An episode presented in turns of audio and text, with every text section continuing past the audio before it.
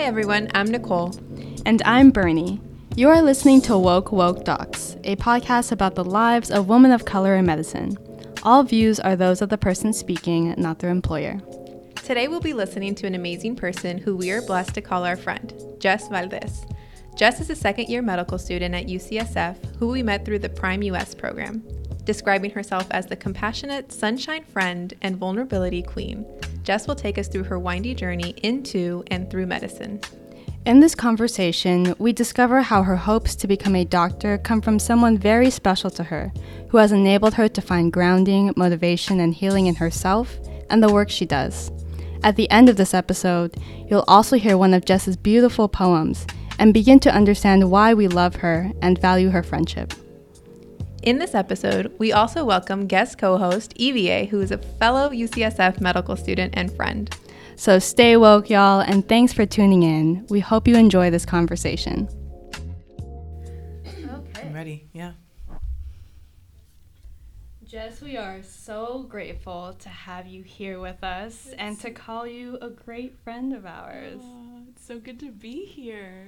Yep, we first met Jess through the Prime program at UCSF, and Jess is the homie, y'all. Jess is the homie. And so we want to start off this podcast really centered on you. And so if you could pick three words to describe yourself, what would you choose and why?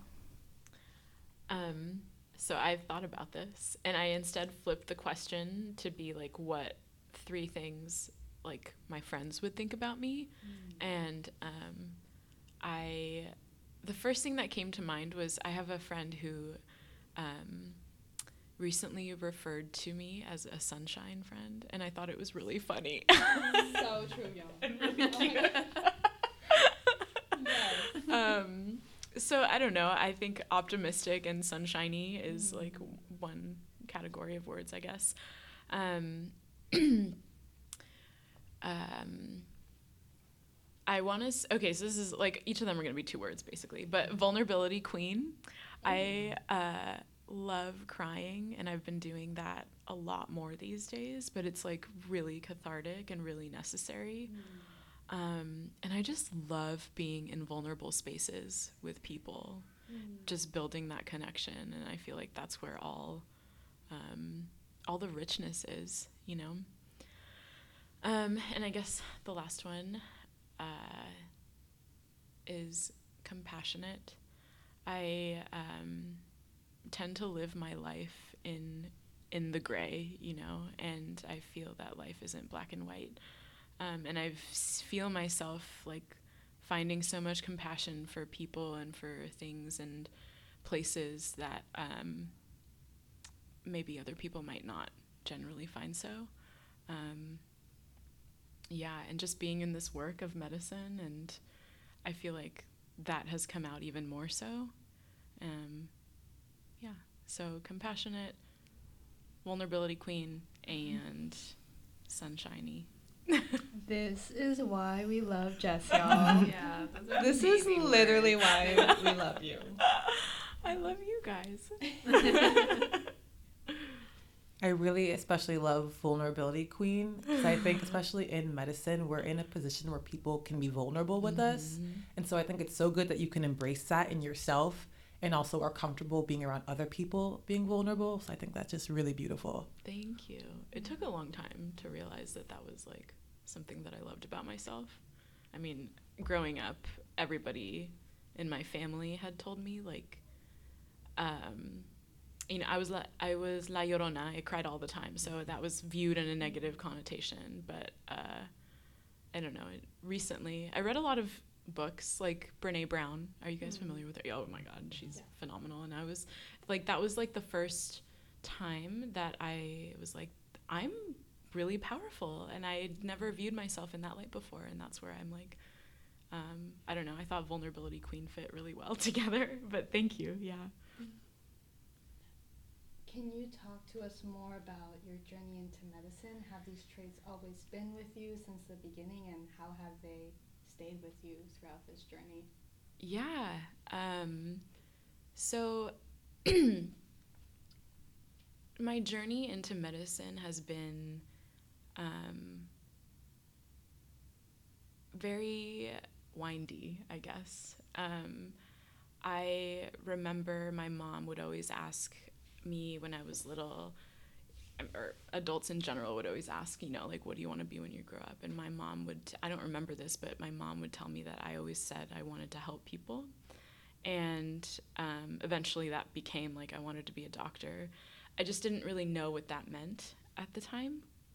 Um, and like when I got to high school, I had that image and that thought in my head and I wanted to be a doctor and I would tell people about that and I would always get feedback like, "Oh, are you sure you want to do that? Like that's a really long road." Mm-hmm. And that really turned me off as a child and um, as an, as a teen and I was like, "Well, maybe I don't want to do this." And I don't know if that was just like um, I, yeah, I don't know. It was a confidence thing, and I didn't know how to deal with that response. Um, but I, so I like kind of stepped away from it when I got to college. I like was still very much interested in science and how um, the human body worked and um, and health. I was so in that realm. Um, but then I like uh, I, I, I majored in biology and when I went to college and I went to University of San Diego, um, which is a very liberal arts small college in San Diego, um, and I um, yeah I still stuck to science, but there was like something in me that was like not satisfied. I wanted to like do something in healthcare and I wanted to um, originally when I got to college, I was like, I really want to find cures for for diseases that are there are no cures, um, and to be able to um, bioengineer things, and that was like my main interest at the time. And still, I was still receiving the feedback of like, um, if I like had ever said I was interested in being a doctor or a physician, they'd be. It was the same thing. It was like, oh, that's a really long road. Are you sure about that? Yeah, mm-hmm. yeah. Um, and it wasn't until um, around, and and throughout this time, by the way, like in high school, um, like mid high school, my dad actually was diagnosed with a really rare neurodegenerative disease called multiple system atrophy. Um, and it basically is it's in it's a complicated disease, but it's within the same family as Parkinson's and um, dementia with Lewy bodies, like pathophysio- patho pathology wise. Um, um, but it basically meant that my dad was like he lost his balance and coordination, and he went from like using a cane to a walker to a wheelchair, and then he was bedridden for like over the span of 11 years. So it was like really really fucking hard. um, and I, when I was like closer to the end of his life, which was when I was in my final year of college, I really was more leaning more and more towards medicine and really taking like becoming a physician more seriously. Um, because of like the experience of having being a family member of a patient and we like I mean, I grew up as a child of Mexican immigrants in a small suburb of LA that is known to be very wealthy. Um, and it was hard growing up in that respect. So, like, but we didn't have any healthcare growing up, and that was reflected in the way that my dad received his care. Like, we he had Social Security, luckily, at the time because he was older when he was diagnosed. Um, but some of the doctors that we saw weren't the greatest. I never saw a doctor like a woman of color as a physician. I never saw anybody who looked like me. There were, I mean, particularly I'm talking about the specialists, you know, because this is a neurological condition, and I never once. I mean, we always had to have a translator, and that was mainly like somebody in our family, like my brothers or or myself. Um, and I was just like, this shouldn't be the way medicine should work, you know? Um, and and like there were instances where we were we had doctors that were amazing and phenomenal and they were great, but like more often than not, it was the opposite. Um, so that experience, and then um, I don't know, I was out to prove myself too a little bit, I think. So I like didn't have competitive enough grades for medical school. Um, and like I would have been fine with them. I, I was like a B student um, in college. And I really I knew I really wanted to do this. And so I took some time off and, and like so my dad um, passed away two months before I graduated college, which was hard because I really wanted him to see me graduate. Um, but with everything going on, I took some. I took like half a year to a year off to just like um, focus on myself and focus on my feelings and grieve. Um, and then I took that time to really dive deeper into a career in medicine, and I started working for um, a doctor, a dermatologist in Santa Monica, which was um, an interesting experience, but I'm really glad I did it. I got to see what the life of a like a private practice was, and I did. It was my first like patient encounter type of experience, which was really cool. Um, and I also worked as a receptionist, a front desk person in, at a pediatrics office. Um, and that was when I was like, okay, like I'm, I'm being bold and pushing, putting my foot in the water, I guess, or, and um, that was when I was like, yeah, I'm gonna do this. And um, to tackle the um, obstacles of applying to medical school, I decided to do the post-bac program, which Yeah. uh, Nicole, we did at different times. Yeah. But that's how we met. yeah, Yeah. totally through Valerie and Cara. Um, so I did that like the following year I graduated from college. I did that for a year and it was like the hardest year of my life. um, uh, I like, but it was also so full of growth and I like, man, I don't know. I look back at that year fondly, but also with a lot of difficulty. Um, because I it was nonstop working. Like I got there and I started studying for the MCAT. I took the MCAT at the end of the summer.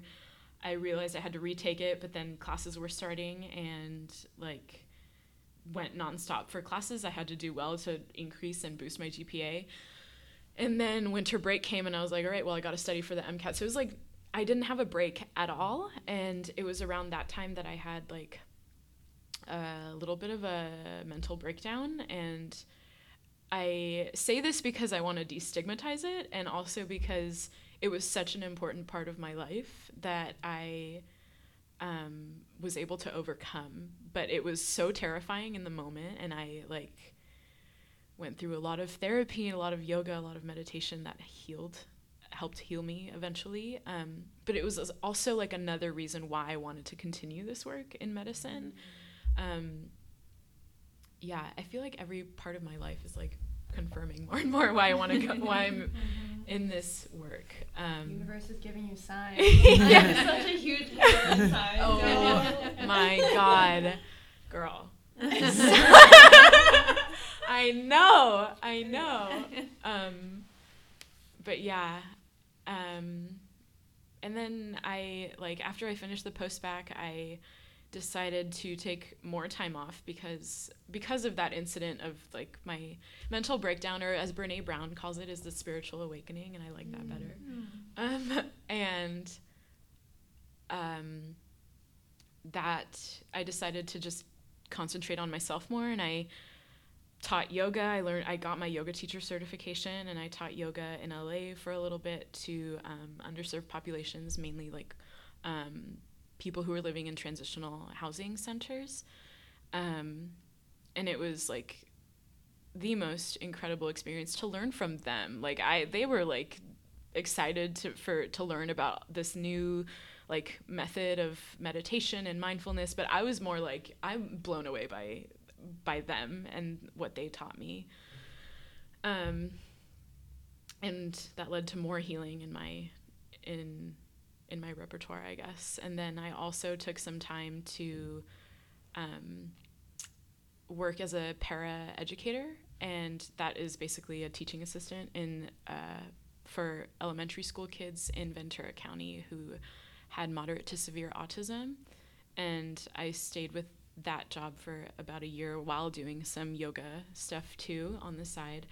Um, and it was just such a fun year. And at that, this time was when I was uh, yeah anyway so the first year was mainly like focused on healing and yoga and then the second year was more yoga and and uh, teaching with um, the elementary kids um, and that was when i was applying to medical school and it was just so much fun to dive into different avenues because i um, i don't know it was very important for me to to figure out what exactly i wanted to do in medicine and um, um, that was another way I could see myself healing is by being an educator and by helping kids that needed it most. And those kids also taught me so much too. Like the more I, I worked with them, they oftentimes I remember feeling like whenever they were in so much distress, I I know exactly what they're feeling. I'm just like I know. I I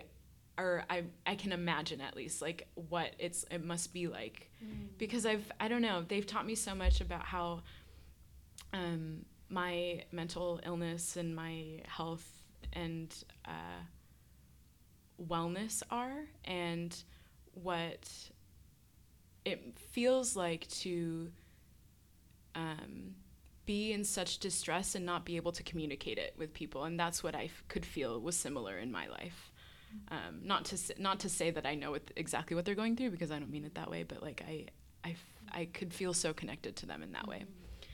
Um, yeah, and then after that, I applied and I am here now. but anyway, that was that is like my long convoluted journey to medicine. That's awesome. What is what what are your dreams within medicine?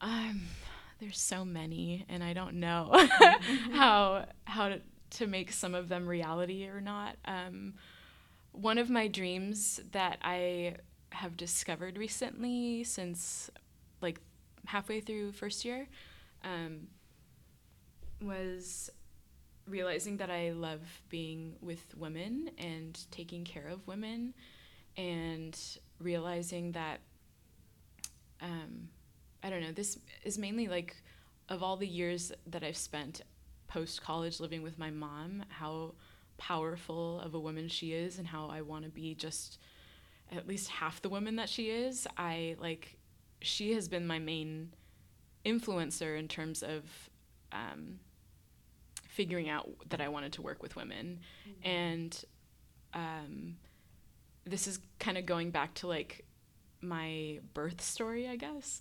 Um, she well not my birth story but like my brother's birth story. Anyway her in general.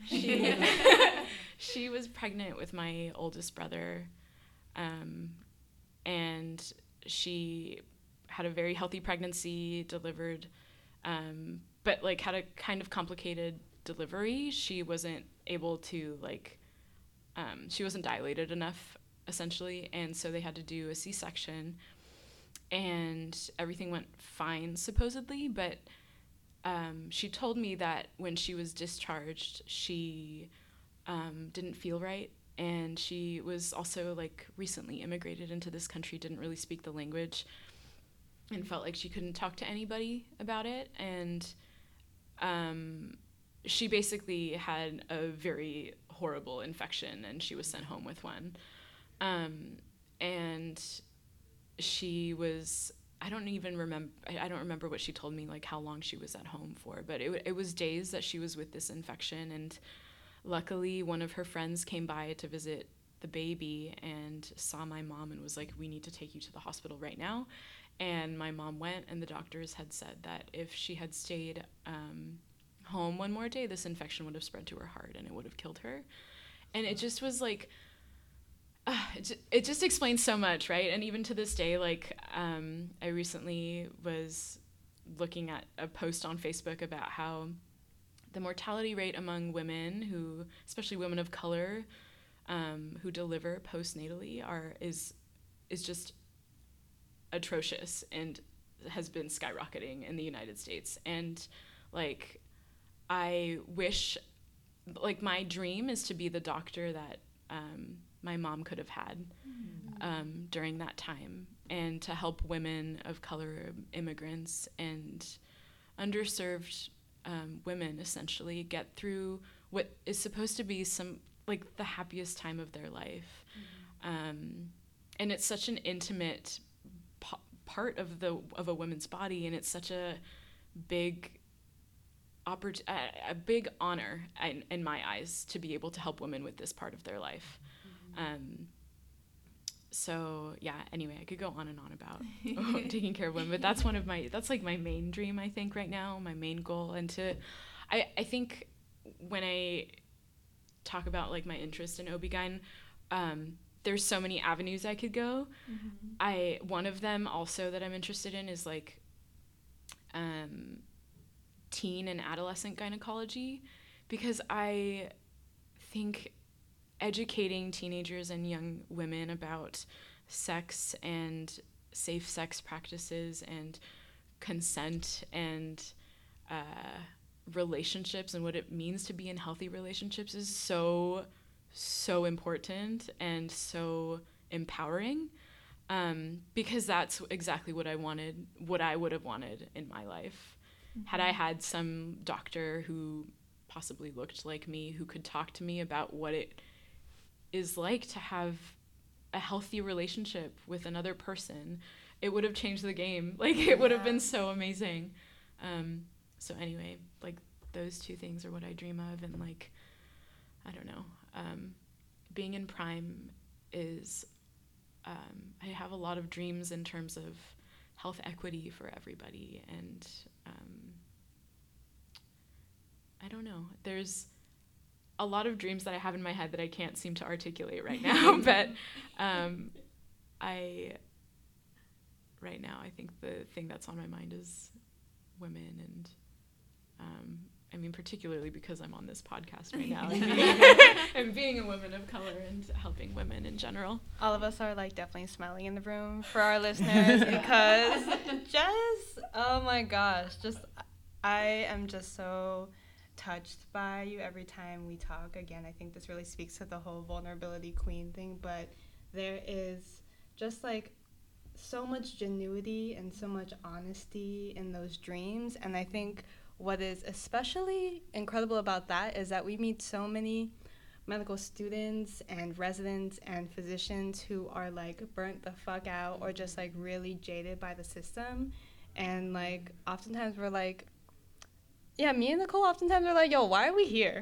Like can we like really survive this? Right. What keeps you grounded in this journey to all of that everything you've just said? I think it goes back to my mom. um, and I don't know, my the people that I love so much. It's you guys in Prime and uh, just wonderful friendships that have become family more so.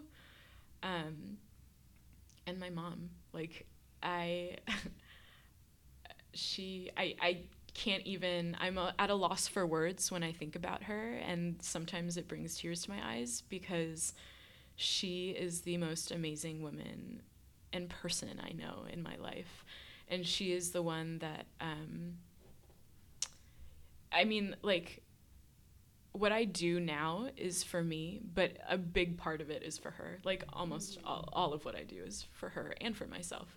Um, and um, just talking to her on the phone and she just she's a talker. She talks a lot. But it's funny because she like goes goes goes goes and like all of our moms Yeah. it must be like a woman of color mom thing. Probably, yeah. Like immigrant moms just Immigrant love to chat up their daughters. Like, what to do oh, absolutely. Very involved, but it's just a part. That's just them showing how they care and their love of us. Yeah, exactly. And it's funny for to me though because she'll go like just start talking and won't stop, but then she'll like um, she gets really shy with people that she doesn't like my friends or something and i'm just like but you're amazing. You don't understand. Like you don't have to be shy. It's just like Mika, i'm so shy.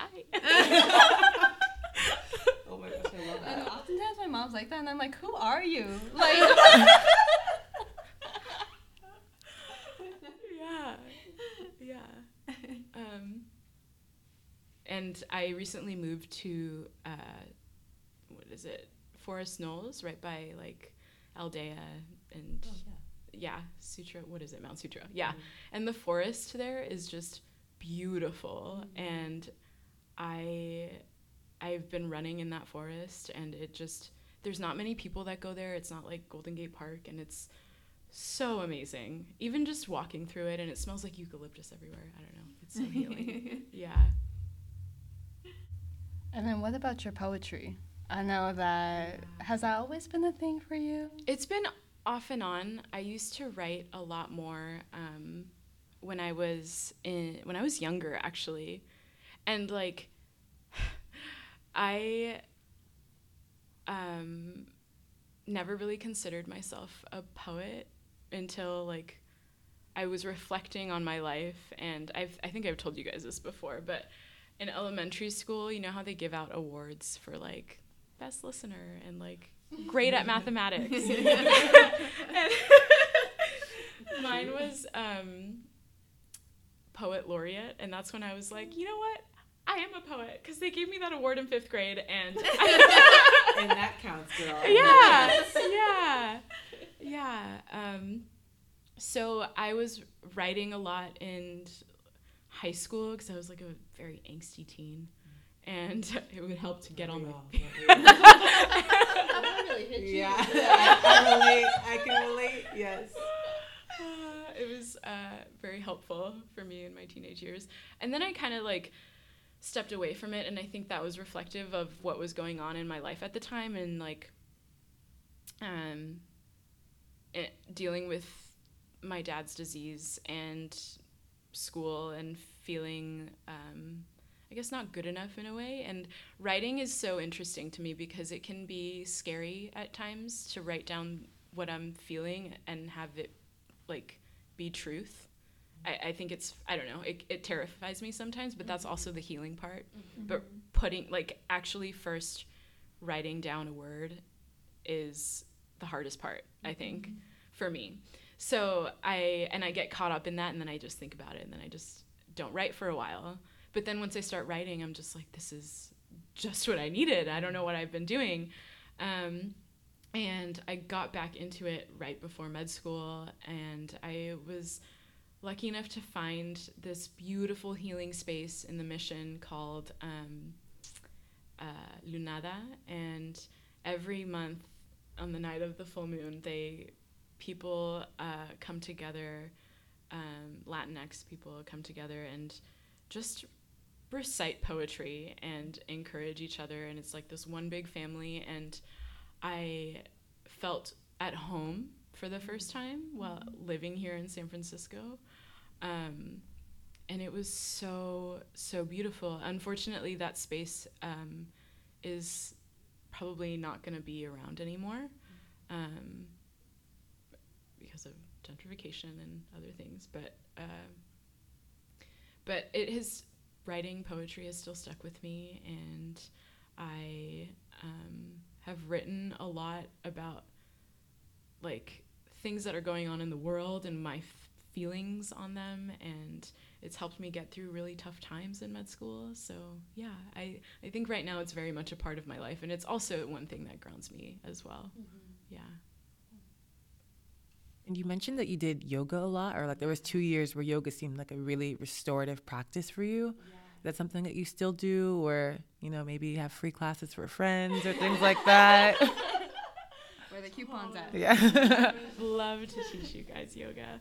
Um, it's weird because I think now I'm getting more into the meditative part of yoga, and um, um, I don't. Yeah, it's interesting. I ever since medical school started, I've been more into using my body for running and um, less of it for yoga. And I'm still figuring out why that's the case. I think I just need needed like a little break from it because I, I got what I needed from it at the time when I was healing.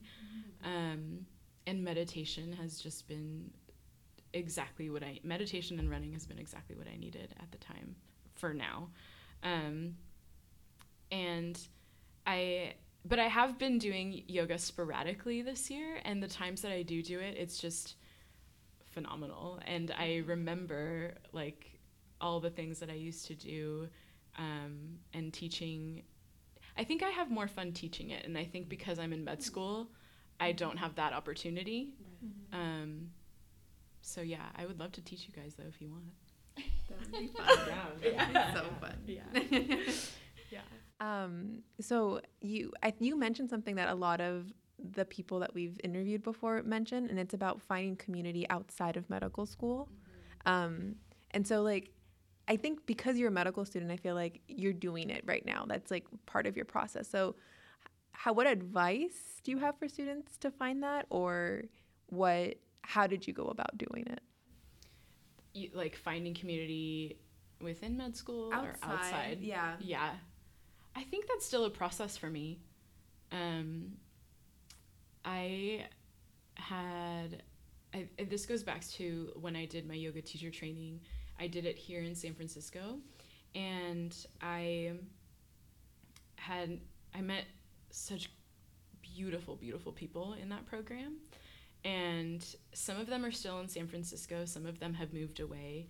Um, but through that, and also through a few good friends from college, like my, I got introduced to their friends who are in the city, and um, I, I have really, really, I can think of really good friends right now. Um, that are not in medicine at all, but are doing phenomenal things. My friend Lindsay, she works for Youth Speaks.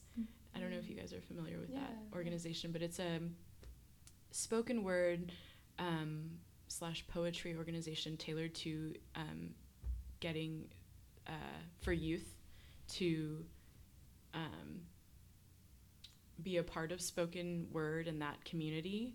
And I just this last summer, part of what I did was I because of Lindsay, this friend that I met through a friend of a friend in college, um, she um, I went to Brave New Voices in Houston, which is this big poetry slam that they have every year for youth specifically. And teams from all over the world come to compete um, and just throw amazing. Oh my God, it's just like, it gives me chills when I think about it. Um, and I helped to, I was the, they had mental health volunteers, and I was one of them. And I just was really just part of the support for people because poetry is re- really vulnerable and can bring up a lot of things for people. Um, and through that experience, I met a lot of the people who come together to make that space, Brave New Voices and for Youth Speak. So I know a lot of people in the Youth Speaks organization, and I. Um, I, I don't talk to them often, but I consider them part of my community and part of the people that I am I look up to, and that are also healers in their own way. Um, but yeah, it's still a work in progress. I it's hard to get it's hard to not get caught up in the workings of medical school and just there's so it's such a huge class that you see each other every single day and it's it can be overwhelming sometimes. Um, but I have a good a few good friends who are in the city who I do turn to and yeah, we just shoot the shit and it's amazing. You've been talking a, a bit about this theme of like people who are healers in their own way mm-hmm. and how people don't necessarily need to have the title of being a doctor or being in the medical field to have that type of effect on people. Mm-hmm. Can you explain more about like what qualities you see being similar in all these people that you identify as healers in their own way? Yeah, yeah, and I'm gonna bring this back to my mom because I think she is 100% a doctor. She's the first physician that I have ever encountered. And by the way, like my mom's official role and her official like work is housekeeper.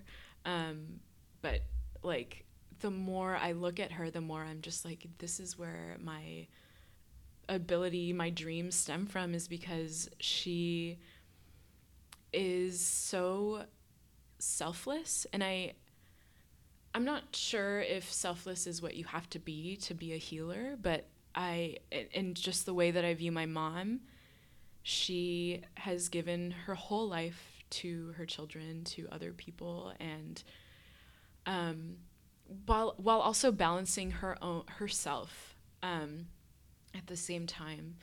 And she was there for my dad when he was going through the worst part of his life, and she took care of him and was his doctor. She knew everything about him, everything about uh, his disease, and which many people like still don't know about. Um, and even after he he died like almost five years ago, um, she still wanted to be in that role of giving back to people and she's while she still cleans houses now she um, mainly takes care she's a caregiver for um, the elderly.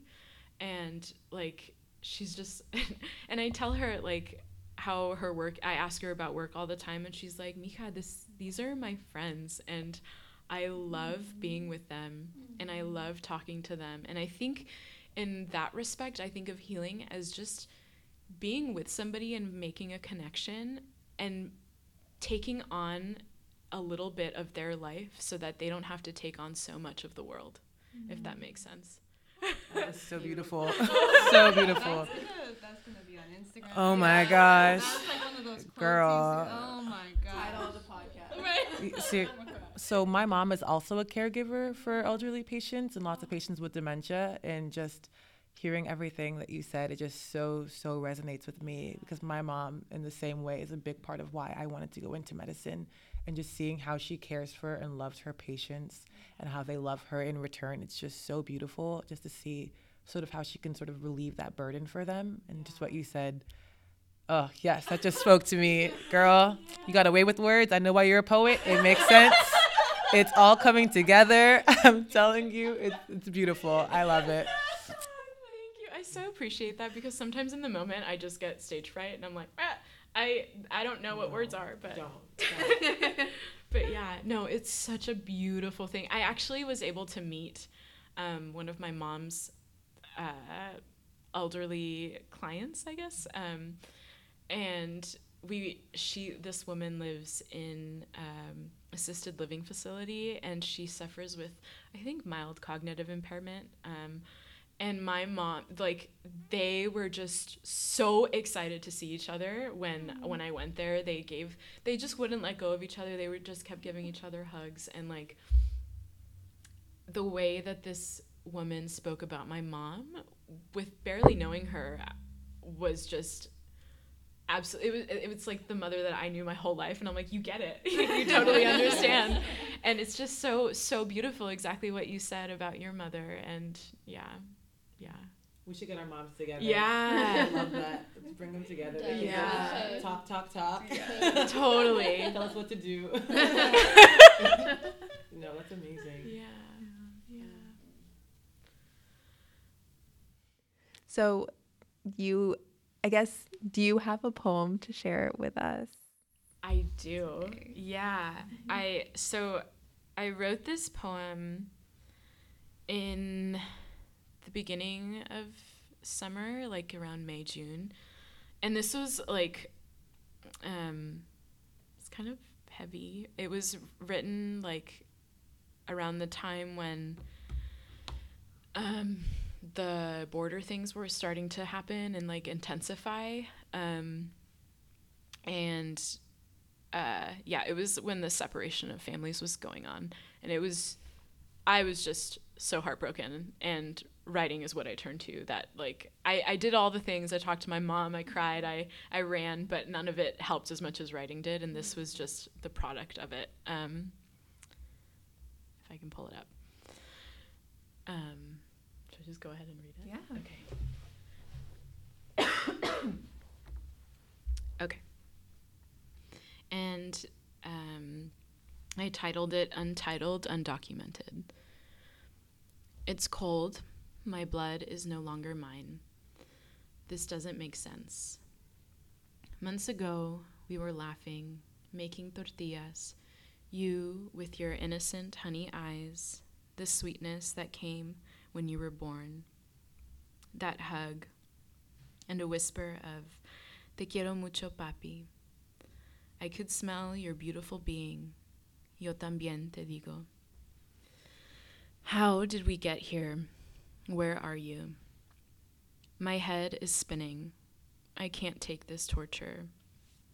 All that replays in my mind is your smile, and how they took you and robbed that smile, buried it with generations of trauma, buried it so deep that nothing can ever grow from that soil. It has seen too much. They took you from my bare hands, the hands that held you as you came out of your mother's womb, the hands that held yours when you took your first steps, the hands that would blow kisses at you to ease your tears, the hands that would hug you so hard when you'd wake in the middle of the night, terrified of the nightmares you didn't yet know were reality. The hands that were supposed to teach you so much more. I remember the game you loved to play. You'd pinch the wrinkly, cracked, leathered skin above my knuckles, wait for me to cry out in pain. But you were so gentle, you could never cause me pain. Ay, ay, ay, ay, ay, ay, ay, ay, I would say anyway, and you'd laugh. Will I ever see you again? Mi hija, mi reina, I tried so hard to protect you, but protection means nothing when your home country doesn't know good from evil thinks that little boys have hands big enough to hold guns, thinks that little girls have no value beyond their anatomy. This land was not meant for us. Para el norte nos fuimos. I did not know that the horrors of the north would rival what we left behind. But how could that surprise me when this so called America put us at war in our own country, placed a ticking time bomb into every crevice that when we discovered them, we didn't realize we were running toward the enemy too? That when we reached those hate constructed walls, a scene worse from hell, but more subtle, would be there to greet us. My hands are holding the space in my chest that used to hold my heart trying to make it beat, trying to get the life back into me. But I feel that it is permanently broken now. It doesn't beat the same. The only thing that keeps me going are the images of you and your mother. I can breathe with the knowing of your breaths, the fact that this very earth is blessed to bear witness to the living, breathing thing that is you. Suddenly, my heart begins to dance. I am given new life that even though I may not be able to experience your milestones, the earth will tell me of your triumphs. She will tell me of your heartaches, your failures, your loves, your life, your true essence of who you are and who you choose to be. And for me, to be your father is the greatest gift known to man.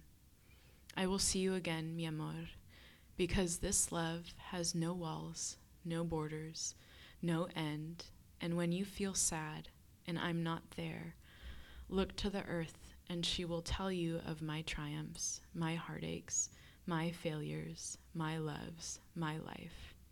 She will tell you that the day you were born is the day I was born again.